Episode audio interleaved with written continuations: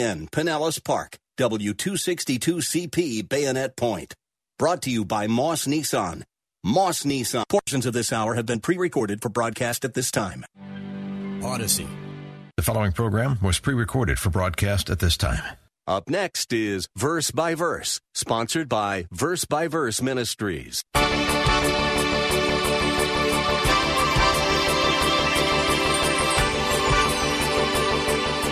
We affirm that in the early church, the elders of various congregations clearly understood that the reason God had raised them up to lead the church and to care for the souls of their flocks, the way they did it was by instructing them in the truths of the Word of God.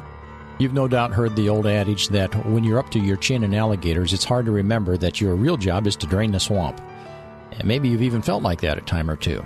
I know I sure have we can get overwhelmed by too many smaller but still important demands from too many directions, and they hinder us from accomplishing our bigger original objectives. Running a church is a perfect example. Most people probably have no idea how many different areas need attention in a typical local church body. Besides helping needy members, there is the kitchen, building maintenance, the budget, and the bills, deciding who can sign checks, writing and printing the bulletins, ordering the paper to print them on, and on and on it goes, right up to dealing with the ever increasing governmental regulations. Once you get involved in church leadership, you discover how little you appreciated all the things that were going on in the background, and you had no idea. It's like seeing a duck on a calm lake. From the shore, it looks incredibly calm and serene, but if you could see under the duck, there's a whole lot of thrashing about going on down there. If the elders had to attend to all those details, they'd have no time for teaching. Hi, welcome to Verse by Verse, a radio Bible class led by pastor teacher Steve Kreloff of Lakeside Community Chapel in Clearwater, Florida. Our topic again today is the nature of the church. Over the past couple weeks, we've looked into the origin of the church, its foundation, and its builder. Now we're considering its leadership. New Testament churches were governed by a team of elders. In our last class, Pastor Steve mentioned that one important characteristic of elders is a desire and ability to teach. Here he is now to talk about another characteristic before moving on to more detail about the content of their teaching. He'll also introduce those unsung heroes whose efforts freed the elders to focus on their calling. We'll be starting off today in Acts chapter 2 if you want to have your Bible ready. Now here's Pastor Steve. Secondly, we look at the, uh, in addition to having skill as a teacher, Paul says he must not be a new convert. Now, every one of us comes into the Christian life as a new convert. And so this is not a godliness issue, but new converts cannot serve as elders because they haven't had their character tested long enough. And there's no date set for this. You don't, you don't look and say, well, he's got six months, he's got a year. You'll just know it. You'll see how he handles adversities. How does he handle conflicts with people? How does he handle prosperity? How, do, how does he handle uh, differences of opinion? How does he operate when there's a trial? Does he fall apart or does he seek God's grace? And all of that, time will just reveal that. But you don't put a, a new convert in the position of an elder. Paul says primarily because he's going to be prone to being lifted up with pride. He just can't handle it. He's, he shouldn't be elevated to a position of authority over his peers. Not yet. Now, this is where we left off last week. So, up to this point, we have examined two essential issues concerning the men through whom Christ rules his church. First, we've seen that he rules his church through a plurality of elders, numerous elders that he raises up in each local assembly. Secondly, we've seen that these plural elders must be godly. They must meet the qualifying standards set down by the Apostle Paul. But there is a third essential issue about the men that Christ rules his church through. And, and really, folks, it's the heart of the matter. It's really all of this to get to this point. Because up to this point, we haven't really said how Christ rules through these men. How does he do it? This is the way Christ rules his church by, note this, the written word of God. And he does this as godly elders teach his word to their congregations. That's how he does it. In other words, Jesus leads and directs his church from heaven by his written word, which he has inspired. and he makes sure that that word is made clear to his people by the various elders in the various local churches.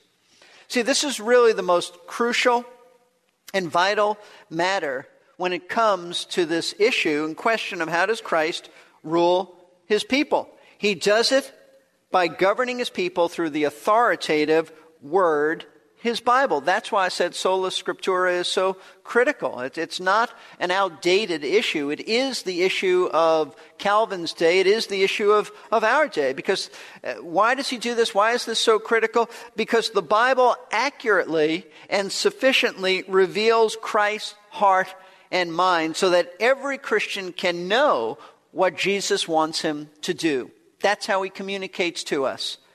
It's not visions today. It's not dreams. It's not extra revelation. It is the written word of God. In other words, the written words of Scripture are just as authoritative as if Jesus Christ were standing in our presence and verbally speaking to us. Now, some of you may own red letter editions of the Bible. They put the words of Jesus in red and everything else is in black. You know, that may be helpful for you to see what Jesus said, but the words of Christ are no less or more authoritative than the rest of the Bible. It's all the Word of God. It's all the Word of God. So the question is then, if the Bible is indeed the Word of God and Christ rules His church through this written authoritative Word, how can His people know what His Word means so that they can obey Him? Well, the answer is they can know it because in addition to their own responsibility to spend time reading and studying the Bible, Christ has given them elders for the specific purpose of teaching them the Word of God with accuracy, with skill, and with insight. These elders are God's gifts to the church to open the Word of God to us so that we might know the Lord's will as he dictates our lives from heaven. See, folks, as we examine the New Testament, we discover that unlike many evangelical churches today, every church that we read of in the book of Acts was intent and focused on learning the Word of God from their spiritual leaders. Let me take you through the book of Acts and you'll see this. Acts chapter 2. In Acts chapter 2, we read about the very first local church. It's the church at Jerusalem. It's the infant church, the baby church, as well as we could say it was the mother church. It was the first. And in Acts chapter 2, we read this in verse 42 about this church.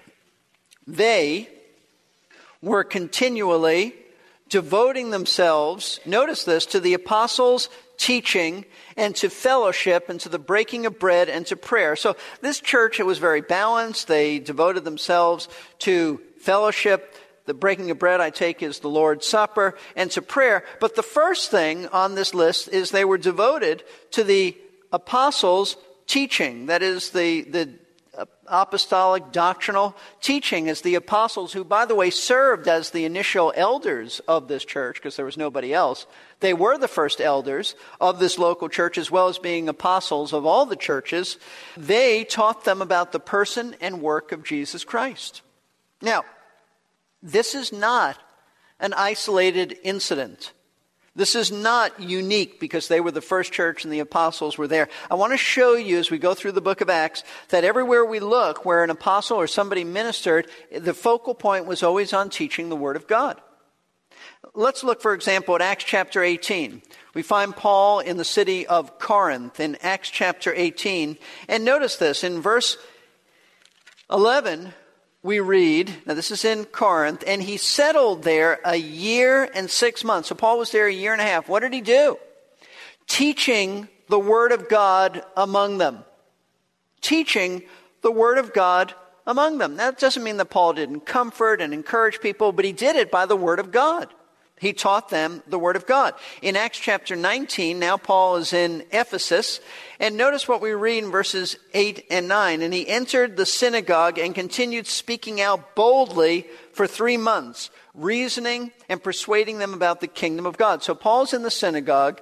He is uh, essentially evangelizing at this point for three months. Some, you're going to find out, have already come to faith in Christ. They're still there. He's preaching away, evangelizing. Verse 9 says, But when some were becoming hardened, and disobedient, these are the unbelievers obviously, speaking evil of the way before the people, he, that is Paul, withdrew from them, that is to say, he withdrew from the synagogue, and took away the disciples, reasoning daily in the school of Tyrannus. This took place for two years, so that all who lived in Asia heard the word of the Lord, both Jews and Greeks. Now, Paul got fed up with all the opposition in the synagogue, so what he did, he apparently rented a building that belonged to a man named Tyrannus, or it could be that, the, that this property was named after this man Tyrannus, but probably he was the owner.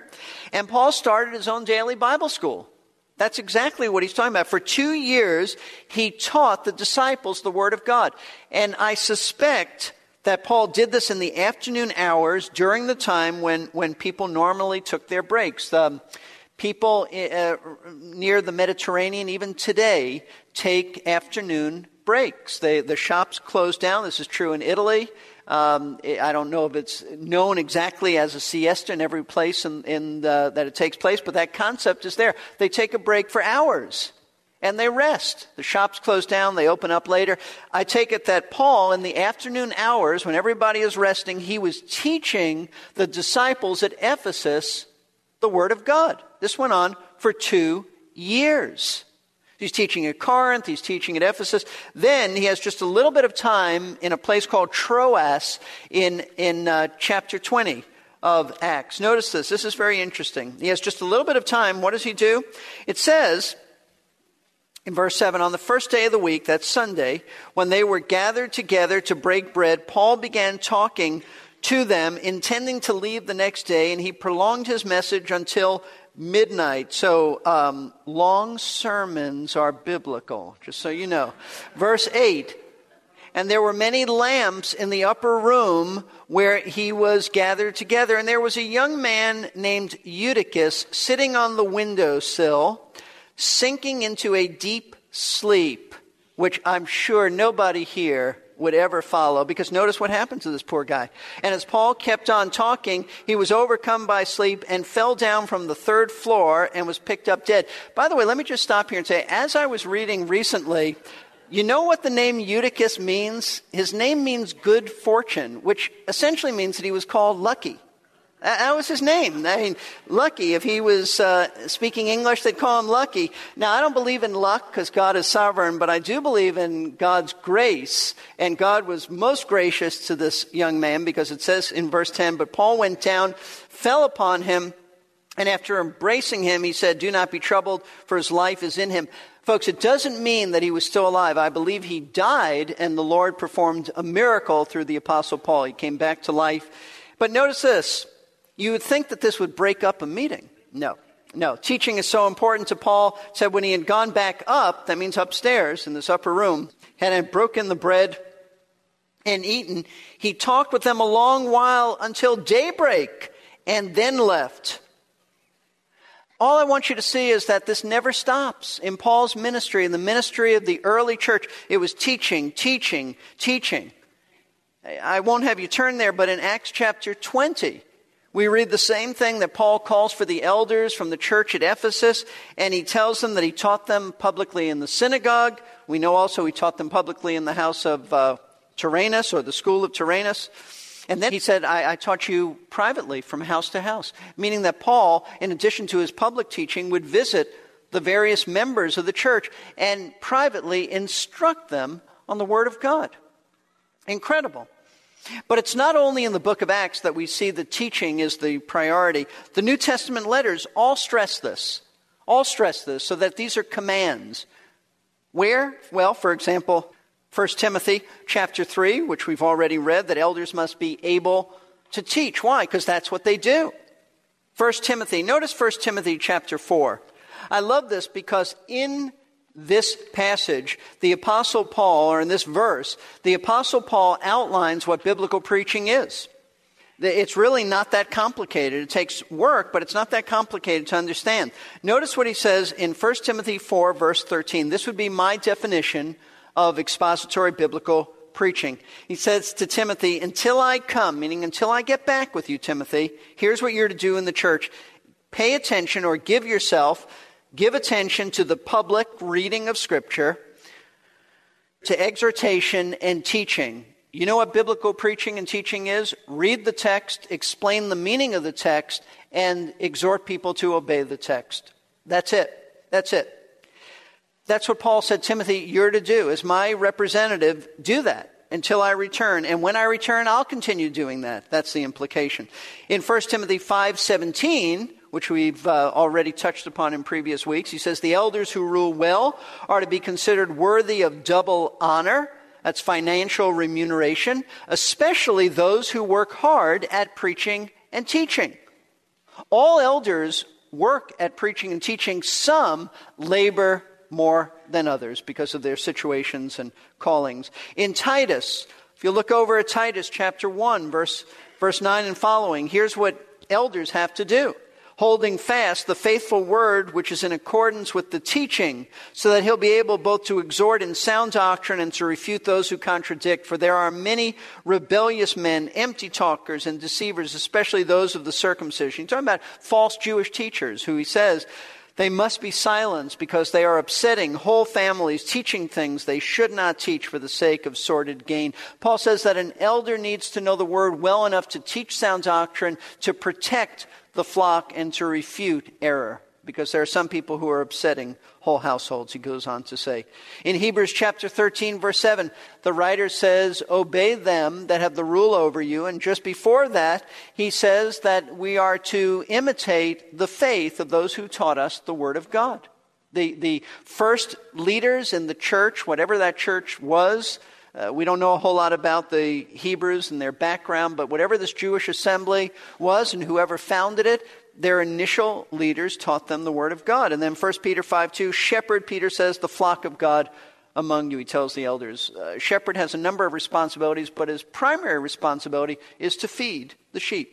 So we affirm that in the early church, the elders of various congregations clearly understood that the reason God had raised them up to lead the church and to care for the souls of their flocks, the way they did it was by instructing them in the truths of the Word of God.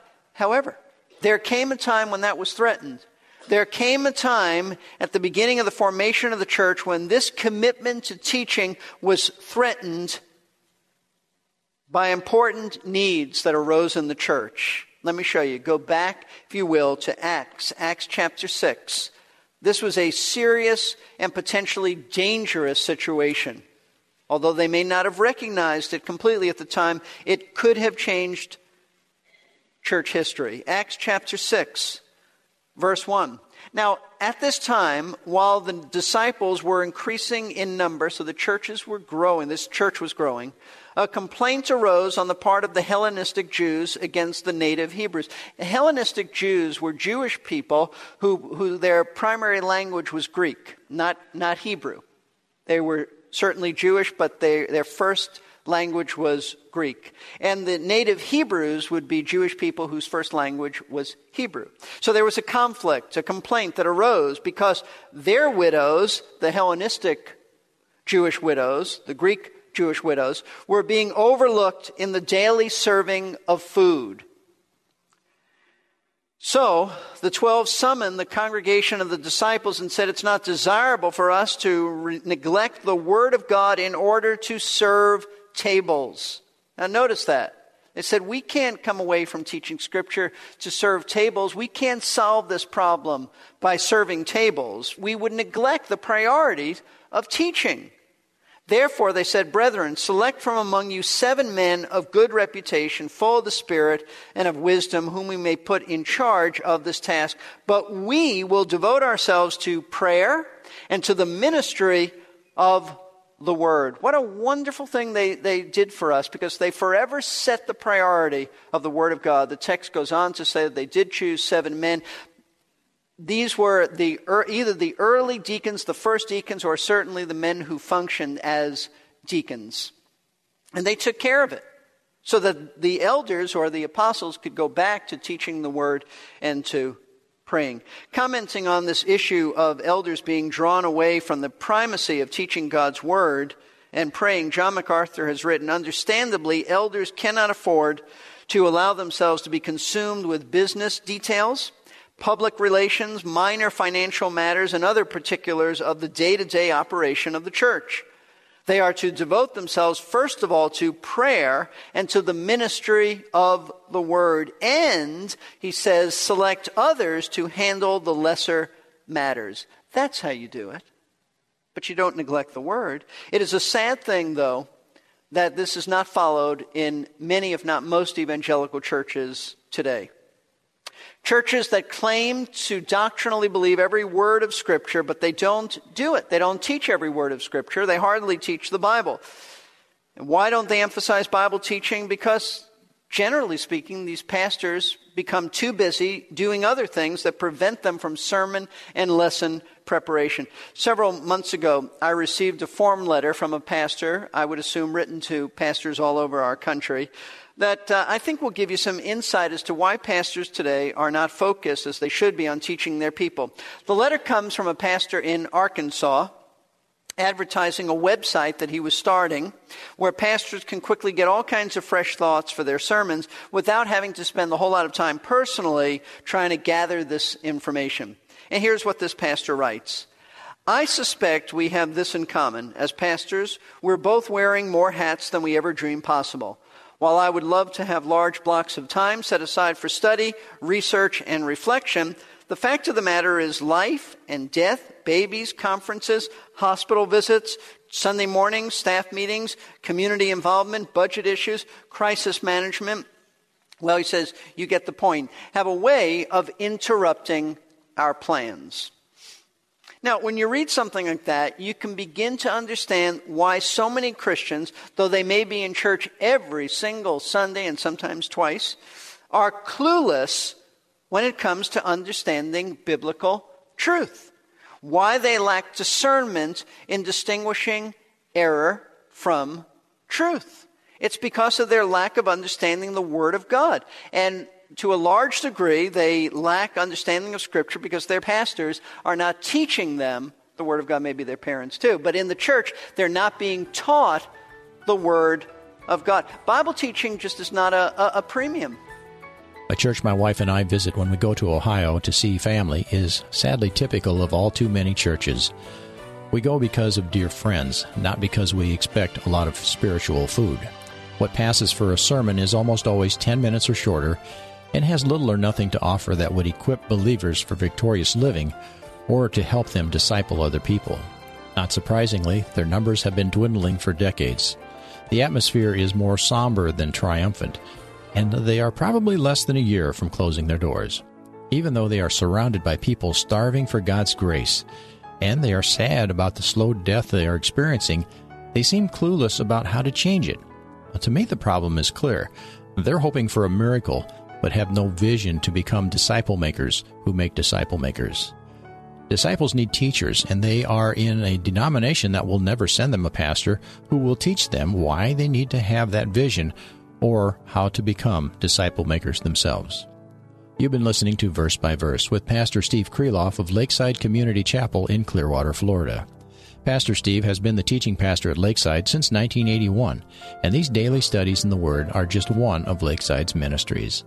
Learn more about Lakeside at www.lakesidechapel.com. You can discover more about Verse by Verse at our own website, versebyverseradio.org. We have hundreds of previous broadcasts available for streaming or download at no charge.